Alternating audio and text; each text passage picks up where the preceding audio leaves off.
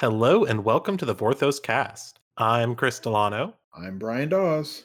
And I'm Carrie Thomas. uh, and I just realized that we went out of order. Um, Yep. But that's fine. That's fine. You know, without the the guiding hand of Lorelai and Jay here to make sure we stay focused and and on pattern, uh, things just go kind of wild.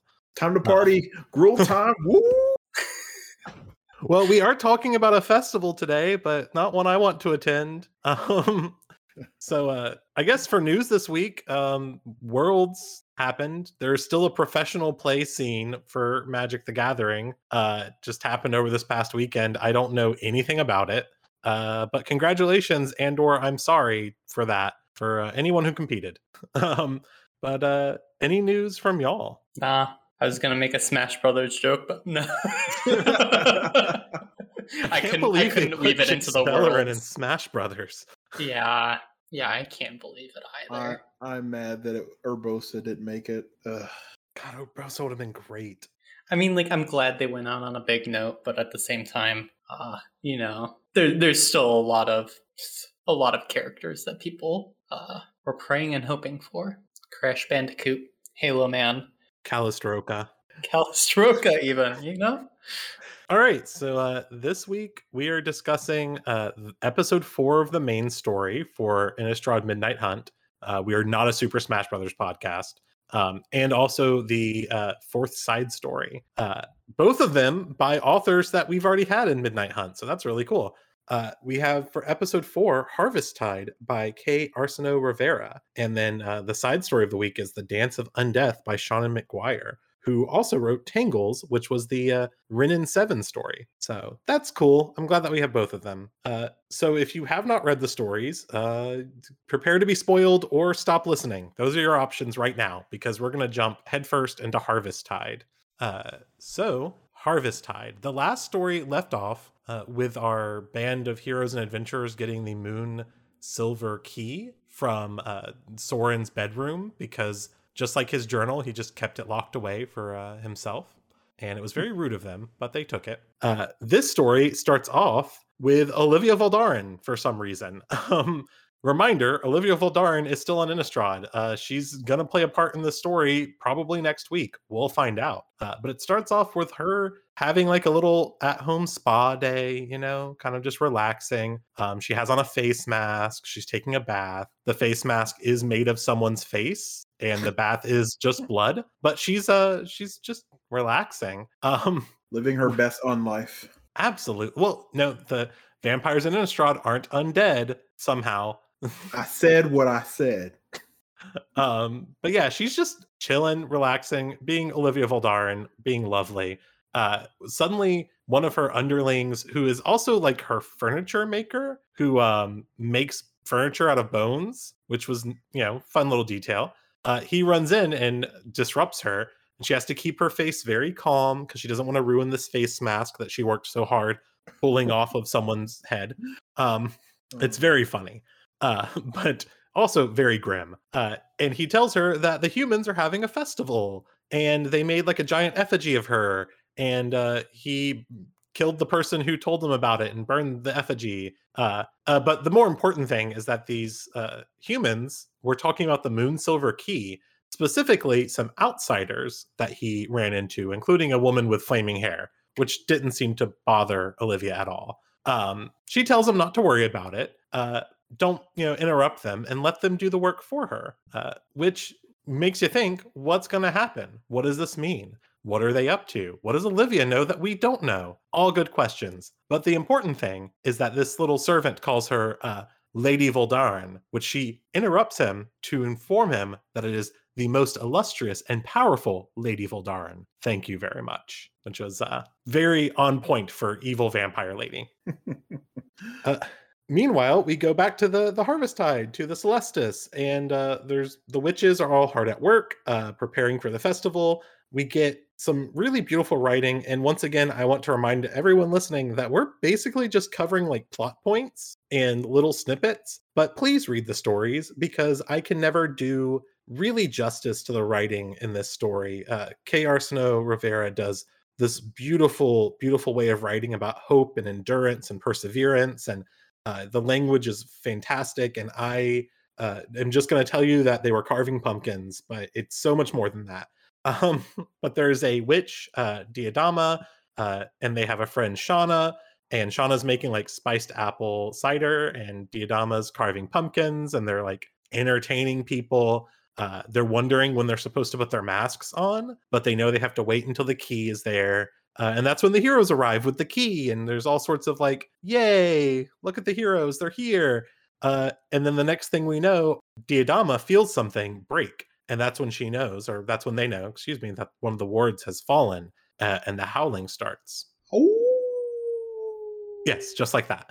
Um, so uh, that's uh, that's when the werewolves are breaking down the barrier. So uh, Arlinn and crew notice this. They believe, you know, the werewolves are here. They're smashing on the barrier. The wards are breaking. Uh, so Arlinn sends Kaya to take the key to Katilda, and Chandra and Adeline just run to the front line together on Adeline's horse, which is uh, they're dating. It's a date. It's a first date.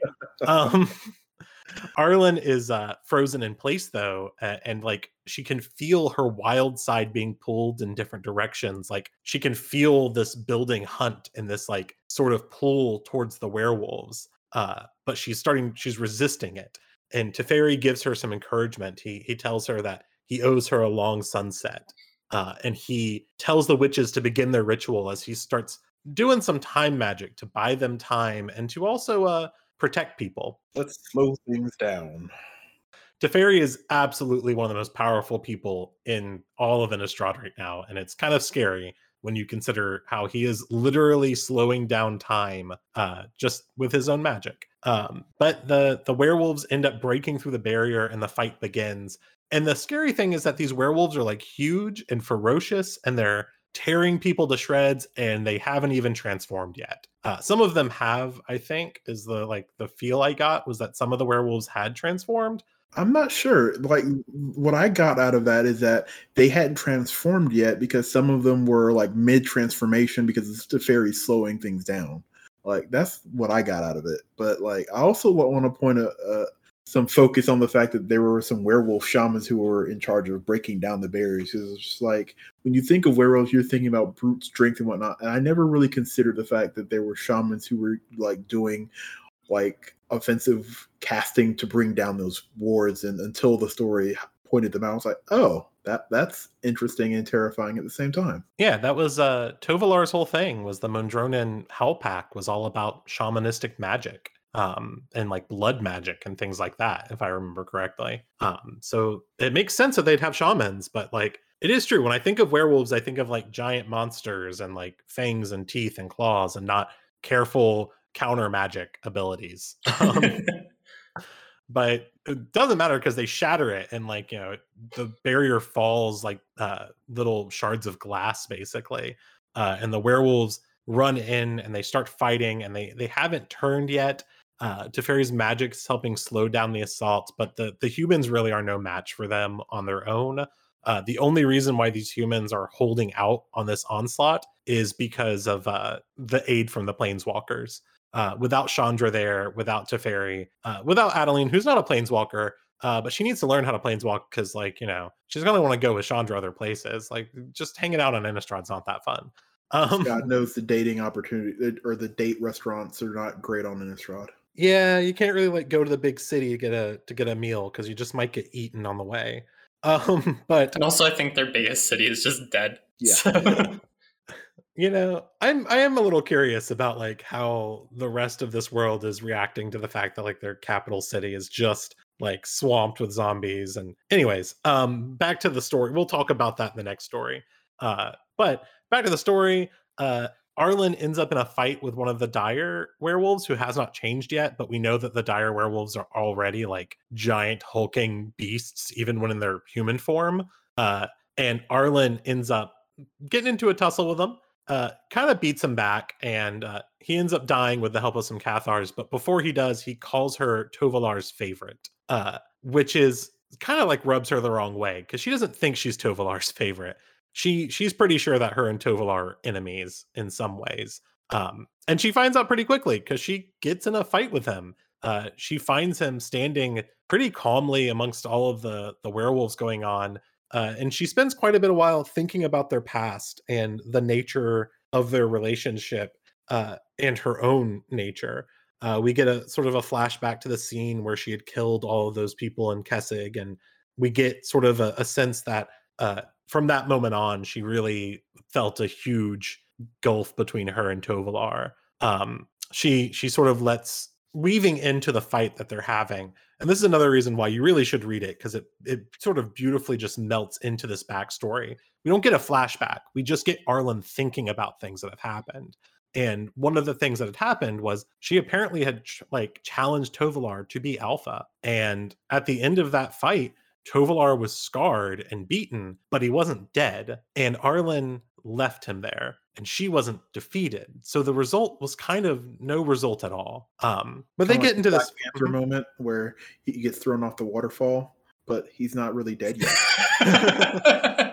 I uh, I don't think Tovolar is really a Black Panther character here. I think he's um He's I don't cle- know. He's clearly Killmonger here. Yeah, I think he's more the Killmonger and Arlinn is the Black Panther, but neither of them are panthers because they're werewolves, which are dogs. You're right. Anyways, it, it I understand. Like it gets it works. Um, but anyways, uh now I'm just thinking about Marvel movies. Uh the the fight continues between them. Um Tovolar is trying to pull out Arlinn's uh what he thinks is her true nature. Uh she doesn't think he knows her at all.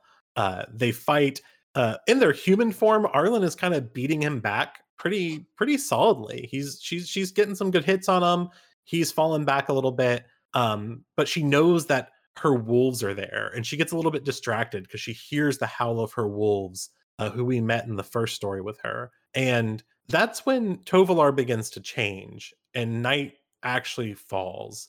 Uh chandra calls out for some aid but arlinn is a bit overwhelmed because now tovolar is in his full dire werewolf form uh, and she is no match for him. She tries her best and she sort of guards herself with a sword uh, but there's nothing she can do to stop him. Uh, he says to her you're a wolf. She says i never said i wasn't. And he says then show me. Uh, and that's when we get the sort of flashback scene. It's not really a flashback where arlinn had challenged tovolar before um, and then her wolves show up. Uh, all of them except for patience are sort of like begging her to join them in this hunt that they're doing in this fight uh, and she knows that she can't explain to them why they have to protect these distrustful humans and not play with their you know wolf friends uh, but she tells them that she can't and they all turn on her uh, except for patience patience is willing to wait Good. uh, yeah patience best dog so far I think Um, it would have been better if like the real nice wolf was like named like aggression. Just like like uncontrollable. And it's just like, oh no, I'm chill. Like I'm I'm perfectly fine doing what you're doing. Like Ah, yes, and then the one wolf who waited for her, murder I- murder she- machine, exactly. blood face. the- Taser face. um, but they they they knock uh, Arlinn to the ground, and Tovolar uh, puts his knee on her back and like puts his claws at her throat and sort of demands that she change and show him the real Arlinn. Uh, and then we get this little uh, bit at the end, right before the story ends, which I think is uh, excellent. Uh, Arlinn, and in, in, her point of view, says uh, or thinks, uh, "Is that what he wants? Then she'll give it to him, not because he asks for it, not because her wolves are desperate to see it, not because she wants to prove something, but because in some ways he's right. The two of them are wolves, and she sees now that it was only ever going to end like this." By blood and fang and claw. The sun sinks below the horizon. Day changes to night, and Arlinn Kord changes with it. Uh, and that's the end of the story um god kay is such a good writer Cue the X gonna give it to you.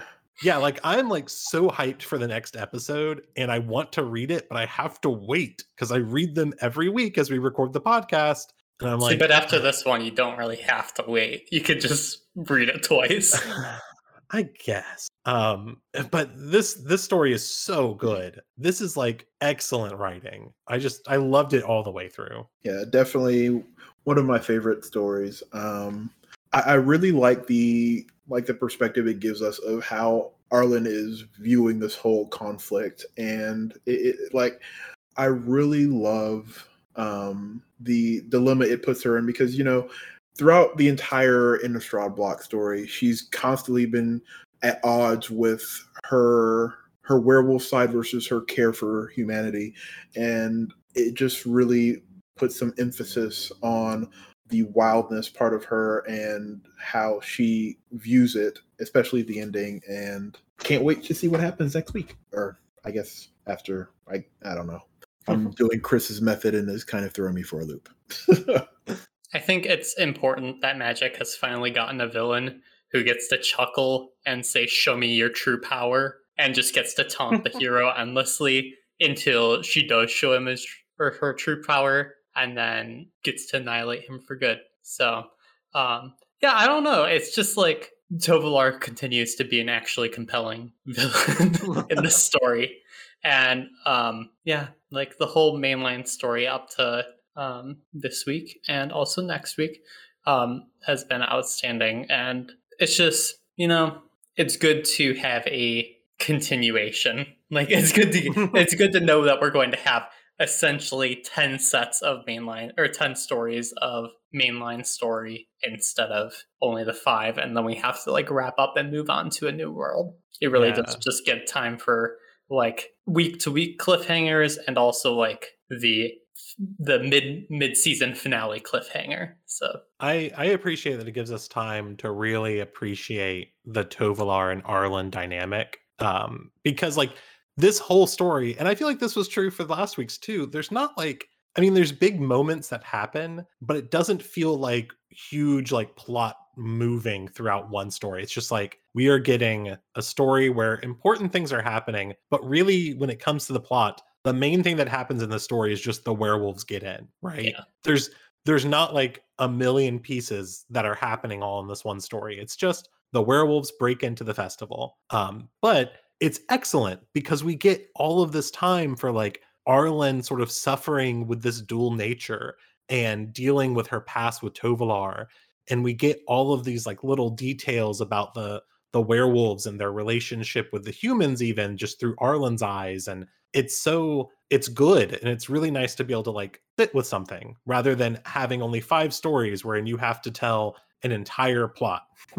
Yes. Um, Here's because, my yeah. my piping hot take: is that this is the opposite of War of the Spark Ravnica. You get to see the characters be exactly who we know that they are, and you also get like a good story, and it's not overwhelmed by the need to include story beats that like each of them are a world shaking moment. You know, it um it just genuinely feels like the perfect mix of story and story beats where you can actually tell a story that is meaningful without um, kind of just going from point A to point B to point C to point D to point E, where um, I guess the story spotlight cards kind of pushed into in the past. Like you always knew that there was this thing coming and then this thing was going to happen next, and then we're going to this event. And yeah, it just feels a lot more fluid and like all together. And again, I think that's in part attributed to just like the space that has to breathe. Yeah, I um I just love it. I think it's great. Uh Tovolar is an excellent red green villain too, which is like you were saying, like he's just a great villain for the story. And part of what makes him so great is that like his motivation isn't super like he doesn't have like a plot. Like he doesn't have like a ah, then the next part of my scheme is this. Tovolar's just like, I'm here to fuck shit up. Yeah, like, like he knows that he knows it should be this way, so he is making it this way. He's not like there's no scheme behind it, and the easiest way to get there is brute force. So yeah, I love it. Such a good red green villain. I'm I'm glad that we don't have like a scheming mastermind with a million plots going on. It's just Tovolar is here to smash things up. Uh, and he's going to make Arlinn do it too, apparently. That's his goal. No mustache twirling here. All right. Uh, the Dance of Undeath by Seanan McGuire. So we begin this the Dance of Undeath with uh, Gisa being dramatically bored and sending letters to her brother, uh, Geralf, uh, as she's lording over the city with no one left to really uh, like I, I don't even know what to call it. Like she has no one left to challenge her for authority, I guess, and Garoff is completely over the whole shenanigans. So she's continuously writing him letters, and he's like, "Nope, don't. I, I want no part of this. You, you, you dug your grave. You can sit in it." Um, and you know, there, there's not many people left in Thraben, and the few that are, no, I think the, I think everyone's dead. Is is am I Mhm. remembering? Yeah, everyone is dead, and like she doesn't want to go afield because you know that just means it's spreading her thin, and then the the eventuality of rot weakening her army.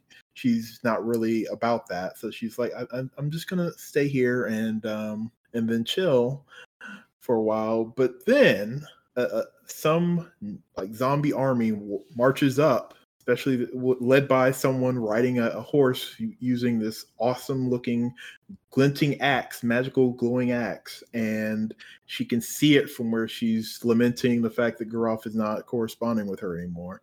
You know, I always wondered how she's corresponding. Like, is she sending undead birds or? Absolutely. it is it is a zombie bird or a zombie horse or something that just No, trots its no. way. We do have uh Geralf's Messenger from the original set. Um, very, very good card. But yeah, I think that was just like a human zombie courier. Mhm. yeah, but what, where, where's Gisa's messenger? Like, that's that's what we need. It'd be too unbalanced, you know. But No, Gisa's messenger has to be uh, mono blue because Garoff's messenger was mono black for some Oh, reason. no. Because like I, you, you would think that Geralf doesn't even want to send a messenger anymore just because he doesn't want to be bothered. So it's like, where where where is Gisa's messenger? And what is it? What does it look like? I want to know. These are things that I think about. um, so back to our zombie leader. So basically, this guy has somehow come back as a zombie after being crushed by a falling tree after running into Gisa and immediately falling in love with her because she uh she's basically the only person to have not fallen for her advances in life basically um so Wilhelt um is like he's smitten and he will not be denied. And he he's here to, to steal her heart and prove that even in undeath he's a willing or he's a worthy he's worthy of her time and attention and not be a thrall. Um so in the meantime gisa's uh right writing back to Geralf that he's abandoned her to boredom and she he she even considers creating a force to oppose her but she's like nah i can't I'm not gonna do that that's just dumb I think I've listed these out of order actually. No, there's like a No. there's there's like a little intermediary scene uh, after we Oh, get okay. introduction to Wilhelt, where there's another letter back and forth, which is funny because the last letter Geralf ended with "Do not contact me," um, and then she sends him another letter anyways, uh, and she's just bored and she wants like she wants something to do, and she can't just like fight her own zombies against her own zombies because like where's the fun in that? and like it's not really worth it to just sacrifice all of her creations like that um. Clearly she wouldn't have made it far on the cabal because that's all they did right? And then like Garoff is just like you know this is what you wanted all along so uh you dug your own grave now you get to rot in it but we know nothing nothing stays in a grave with Gisa around but yeah there's that little like exchange before uh before Wilhelt shows up in Thraben So as Gisa notices him and decides to approach and meet him at the gate of Thraben, which is all but collapsed except for this really good door that Wilhelt will eventually have to break through. She's talking to Wilhelt, who she calls Wilham after he introduces himself. And there's this mental or not mental, but verbal sparring uh, because she is very clear in her uh, fa- in the fact that she still does not find him the least bit interesting, and because sh- she's vain and she doesn't need that in her life, basically. So she whistles to try to gain control of all of his troops, but miraculously, he is strong enough to maintain control of himself and his army. And uh, he's like, I'm gonna prove that I'm worthy of your attention. And uh, basically, he's like, I'm worthy of your respect, and you're beautiful. I'm beautiful. Let let let's let's let's make things happen. And she's like, No, I'm good. And he she decides, you know what? This is a challenge. I need this. I'm this is at least interesting. So she departs, and Wilhelt decides to follow. So he breaks down the door and begins his siege. She gets what she wants. Gisa gets what she wanted, which was a, a siege on Thraben for her to defend against. Um, so good for her. It's not, you know, her brother's creations, but it'll work. So as Wilhelt advances through the city, he decides that, you know, he doesn't really want to fight and he doesn't want to uh, waste his troops or whatever. So he sends a messenger of his own, which again we didn't get a card for, which I'm very disappointed. Wilhelt's messenger. Every ghoul caller and scabberin in this whole town gets a messenger, apparently. Look, I need this, Chris. I Ludovic's messenger. What's that that new one? There's a new uh there's like a new ghoul caller in this set. He's gonna get a messenger. No, that that I thought that was Wilhelm. I thought no, there's a there's a new one in the actual set. Um, what's his oh, face? Or something, right? Uh, uh, God, what is his name? Uh, Jadar, Jadar, Ghoul Caller of Nephalia. Yeah, he's a he's a cool guy. He's he's got a messenger, I'm sure. One would hope. It probably has decayed though. but yeah, that messenger makes it to Gisa, and just as it's getting close, she's like, "Nope, you're too close. I'm going to take control of you." So she whistles and takes control of it, and it approaches her um, with the respect that she wants it to, and um, it's a love letter, and she's like, "This is this is not it," and she's just like, "No, your name is wrong. Don't don't care." Um, and she's like, "You can surrender, or uh, you can be dead." And he decides no. Uh, so she attacks. Wilhelt flees, and uh, Gisa ends the story writing a letter to Geralf saying that she's coming to him, and Geralf is like, "Please, no, no, please, no." I uh, I love Gisa's character so much, and one of my my favorite details is like you said, uh, Wilhelt writes this like love letter to him to her, and he like sends it to her, and she opens it, and it's like it's bad, it's not good. Um, but when she reads it, the it's signed off Wilhelt, and she gets upset that he would dare say that his name is Wilhelt as if she didn't remember his name correctly. Wilham. Will Will Willem Wilham. Did you know that Willem Dafoe's first name is actually William? Oh, is this a Screen Actors Guild thing? Yeah, I think so. But yeah, his first name is actually though? William. Yeah. That he's changes just, everything for me. He's yeah, just I, William the Foe. I had no like, oh my god. Really? wow. Thank you, Screen Actors Guild of America. Uh anyways, yeah, I love I love Gisa. I I thought Will Wilhelt feels to me like he has sent a ton of DMs to uh, Gisa and they're sitting in her message request unread. Like Wilhelt seems like the kind of guy who would uh, send you a message that just had just says we're going on a date on this day at this time here. Like he doesn't ask. He just shows up and is like, "You are going to be my queen." Uh, and she's like, "Oh, gross." I think you're giving him too much credit. I think he sent unsolicited pictures of a certain type. oh god, no one wants pictures of rotten meat in your DMs. Um Wilhelm also just dies by like getting hit by a tree. like he's he's a woodcutter and he's just out in the woods and like he runs into Gisa, falls in love with her, and it immediately gets killed by a falling tree. This man is just pitiful. God. And then Gisa, the way she talks about him, the way she talks, her voice is so good. Seanan did a great job with this piece. I love this story so much. Um, I laughed out loud a whole lot. So do um, I. It, it, was it was hilarious. Oh man. Yeah, and then the, the ending with with Geralf saying, "Most certainly not yours, Geralf," which is exciting because we know we're getting a Geralf card in the next set, which means we'll probably get a Geralf story, which means we'll get a continuation. Um, oh my god, I hadn't even given yeah. any consideration, but that's hilarious. I cannot wait. my hope is that they got Seanan McGuire to write that story for the next set as well. Um, because Seanan has done such a wonderful job with Gisa uh, in this story. I thought she did a fantastic job of capturing that character in a way that was fun and enjoyable to read. And I hope that she continues that trend for the next one. Because uh, it would, I mean, I trust, you know, another writer will do it well, but come on, Seanan is just so good. Killing it. Just killing it. Yeah, literally, there's just a lot of killing happening. Um, though, if you think about it, no one dies in this story. Everyone's already dead.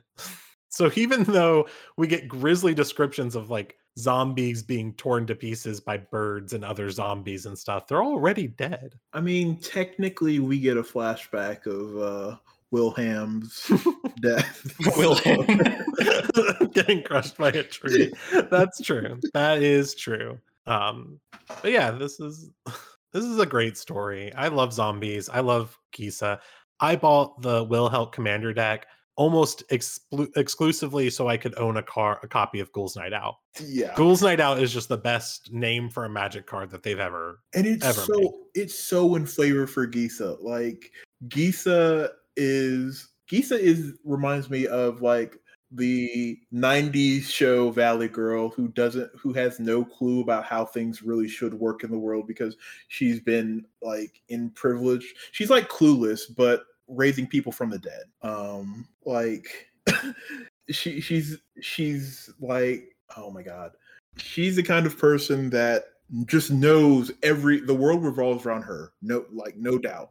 Like her brother is there to entertain her and she will not have any like she will not be convinced of anything that is that is to the contrary of that so but she does it with a flair that is awesome and i love it and i cannot wait to see like i don't care for the plane of innistrad but if i can get more gisa and Geralf stories i'm all about it I uh, I personally hope that at some point Liliana shows up and says to her, "You took control of my entire zombie army and laid siege to Thraben until no one was left alive."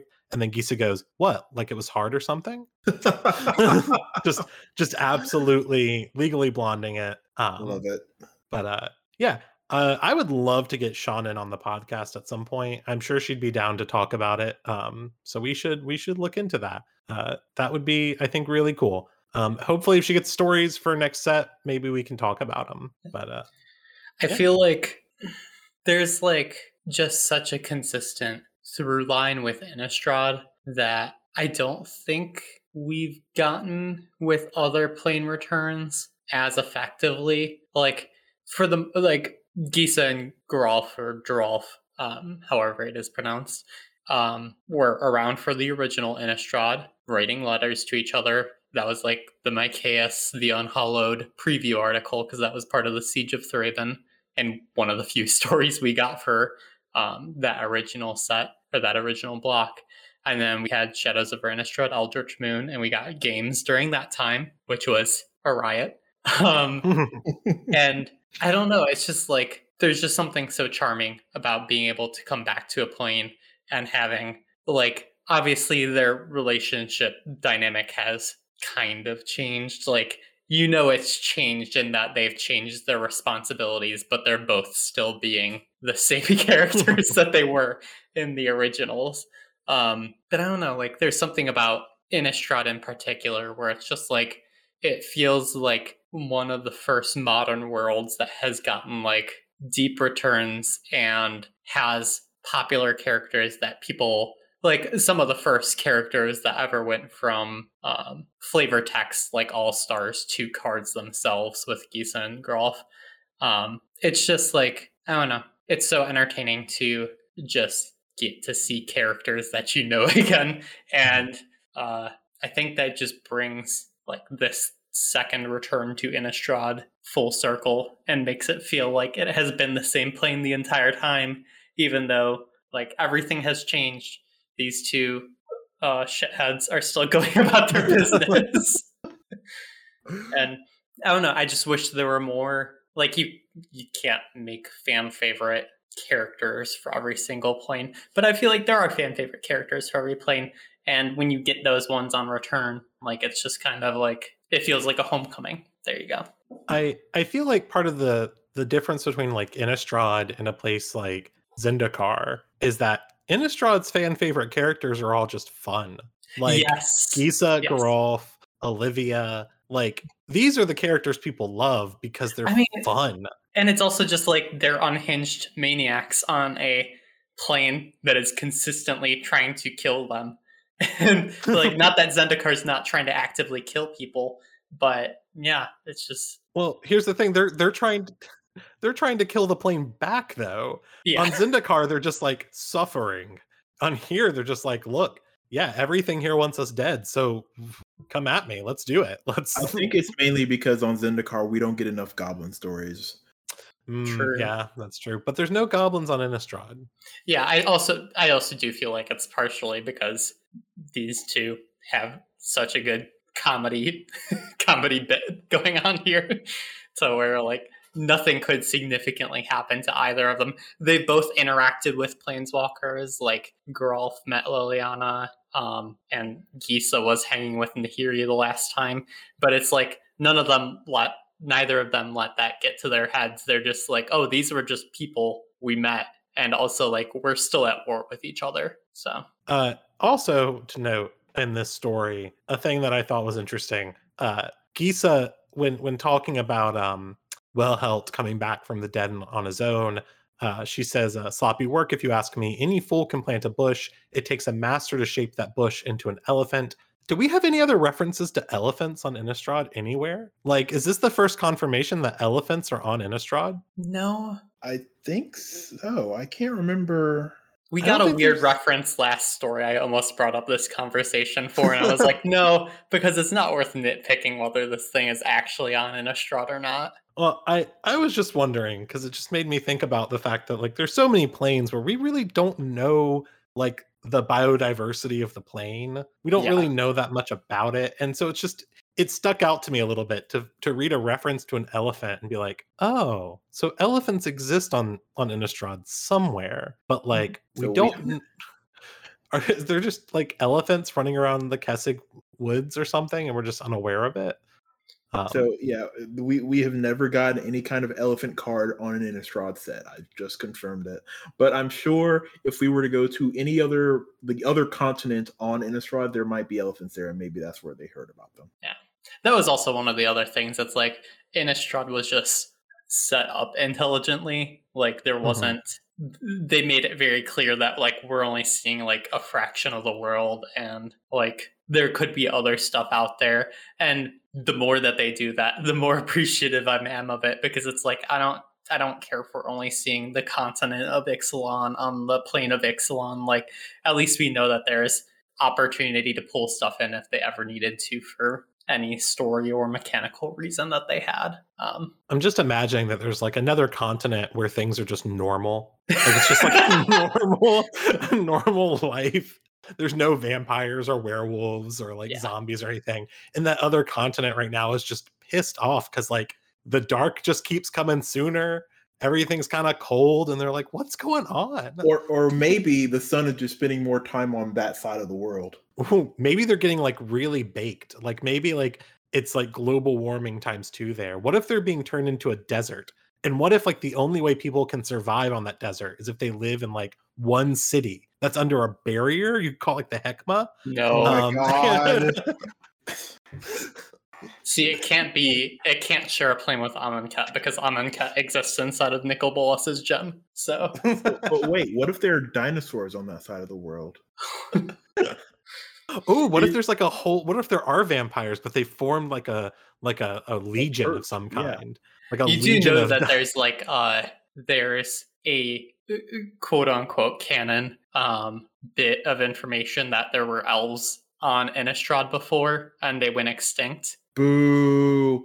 So so so this is only this is this is my only tangent of the episode, I promise. Uh it's from like a PAX, I think, panel that the world building team did with the original Innistrad.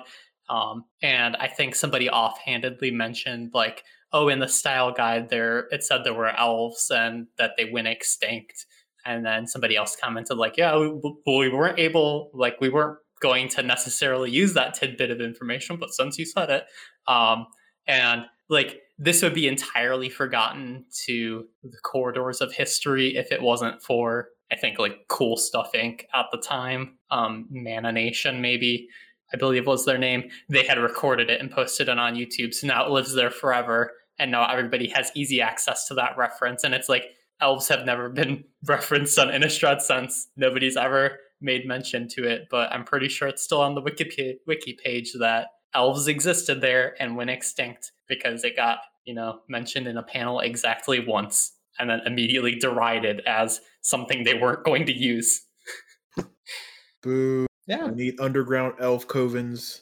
Well, I mean, like, I don't know. I just, I like that kind of idea that there was like, there were more magical races, or more, I guess, typical fantasy races on Innistrad, and they just got slaughtered because they were easier to target than humans, and maybe humans were the last resort, and that's how Sorin bought like 5,000 years between um, knowing that there was an issue and actually trying to solve the issue. But we all know he's a procrastinator anyway, so. All right. Well, um, any any last thoughts about week four of story? I just want to say I think they're great. Uh, I think if you're not reading them, you absolutely should be. Please don't use our brief summaries and recollections of the story as your only way of interacting with them. Uh, reading them is is fun uh, and they're good. So please do that. I think they're just wonderful pieces of web fiction. I'm glad we're getting them. Uh, otherwise, if no one else has thoughts, we can move on to final thoughts. Brian, since I, I took your your I took the first speaking role, you have to do final thoughts first. Uh, my final thought is that today was my last day at my current employer, and it's great. Um, I'm starting like when you hear this podcast, I will probably be on my way to my new job, and it's going to be great, and I can't wait. So always like like I probably stayed in my position probably longer than I should have, and it's always good to just like I'm I'm getting to this point now that I think maybe people should just the job market is pretty interesting right now. So if you're not super happy with what you're doing, take a look, see what's out there. Doesn't hurt. Yeah, I uh, I need to to look around and see the the shape of the job market has changed quite a bit. Brian, um, can listeners send emails to your former employer saying you really missed out? You should have kept this one. You should have paid him a lot more. I mean, you no. can do that, but I'm not, I'm not giving you any information to do that. So, good luck. well, uh, my final thought is that uh, uh, about a month after thinking I finished the Heavensward expansion of Final Fantasy XIV, I have officially finally completed the Heavensward expansion of Final Fantasy XIV. Uh, turns out there's a lot after the. Um, it's one of those things where like they released the expansion and there's like a, a story that you play through, but then they did like three or four major patches after they released the expansion that added more story. And so like each of them feels like you're ending the story, but just like the end of Return of the King, like it fades to black and it's like, oh no, but it's still not over. Wait, there's another scene. Okay, fade to black. Oh wait, nope, another scene we have to do. And I, I finally finished all of them, uh, completely done with that. So that's nice. It's good. It's good stuff. Good story. I recommend it. And it's free up to what uh, level? Uh, I think it's free up to level 16 through the the Heavensward expansion. Actually, I'm not one of those people who proselytizes Final Fantasy 14. I do I, think uh, it's a very funny meme, though. It is. I, don't, I, I, have a lot of friends who play it, and um, I tried it out once, and MMOs are not not my thing. But uh, uh, what about the Magic MMO? Magic oh. MMO ARPG. RIP. Um, oh boy. Oh. My final thought is uh, that Gideon the Ninth was available for free on Tor this past week. And if you did not get it, then you should buy the book and read it because it is a very good book. And as is the sequel, Harrow the Ninth. But prepare yourself to be psychologically tortured while reading Harrow the Ninth as I was. Um, I, I don't think I've read a book that was that confusing. Um, just like layers upon layers of things that I didn't understand until I was 60% of the way through. And I'm a horrible person when it comes to understanding things. Like, if I'm not understanding a movie, I will just go on the Wikipedia page and read out the explanation as I'm watching it and like get to the finale and just be like, oh, okay, well, I guess that makes sense. like I'm very I'm a horrible person to watch movies with. But but it's worth it when I do understand the thing and I don't need to do that. So yeah. Um I don't know. Well, read I, read Harrow and Gideon. I uh, I love confusing stories. I once read all of Cloud Atlas in one night. Um, that was a good one. But uh, yeah, if um if you want to discuss uh Cloud Cloud Atlas or uh, Gideon the Ninth or any other books, we have a books channel on our Discord server, uh, which you can access by joining our Patreon at patreon.com slash the Vorthoscast. For $1 a month, you get access to our Discord server where Vorthoses from around the world are gathering to discuss Midnight Hunt story and when previews for Crimson Vow start, please. And please tell me previews for Crimson Vow and um, all sorts of magic related things. Uh, so you can join that for just $1 a month. Uh, but for $3 a month, you can become one of our live listeners where we have uh, people just listen to us record the podcast. They hear all of our mistakes, our banter before and after. Um, they get to post distracting jokes while we're we're talking. Um, it's great, and uh, you should you should join them. It's just three dollars a month for live listen, one dollar a month for our Discord. We appreciate all of the support we get, uh, and hopefully, sometime very soon, uh, we'll have something really cool to share with y'all that uh, Patreon paid for. So hopefully, um, yeah, but that'll be in the future. So just keep listening. Uh, Brian, do you want to see us out? Because this is like a great time to do the the, the goodbye. Sure. Uh, thank you all for listening. This has been the Vorthos Cast. Wow, that was like a really smooth ending.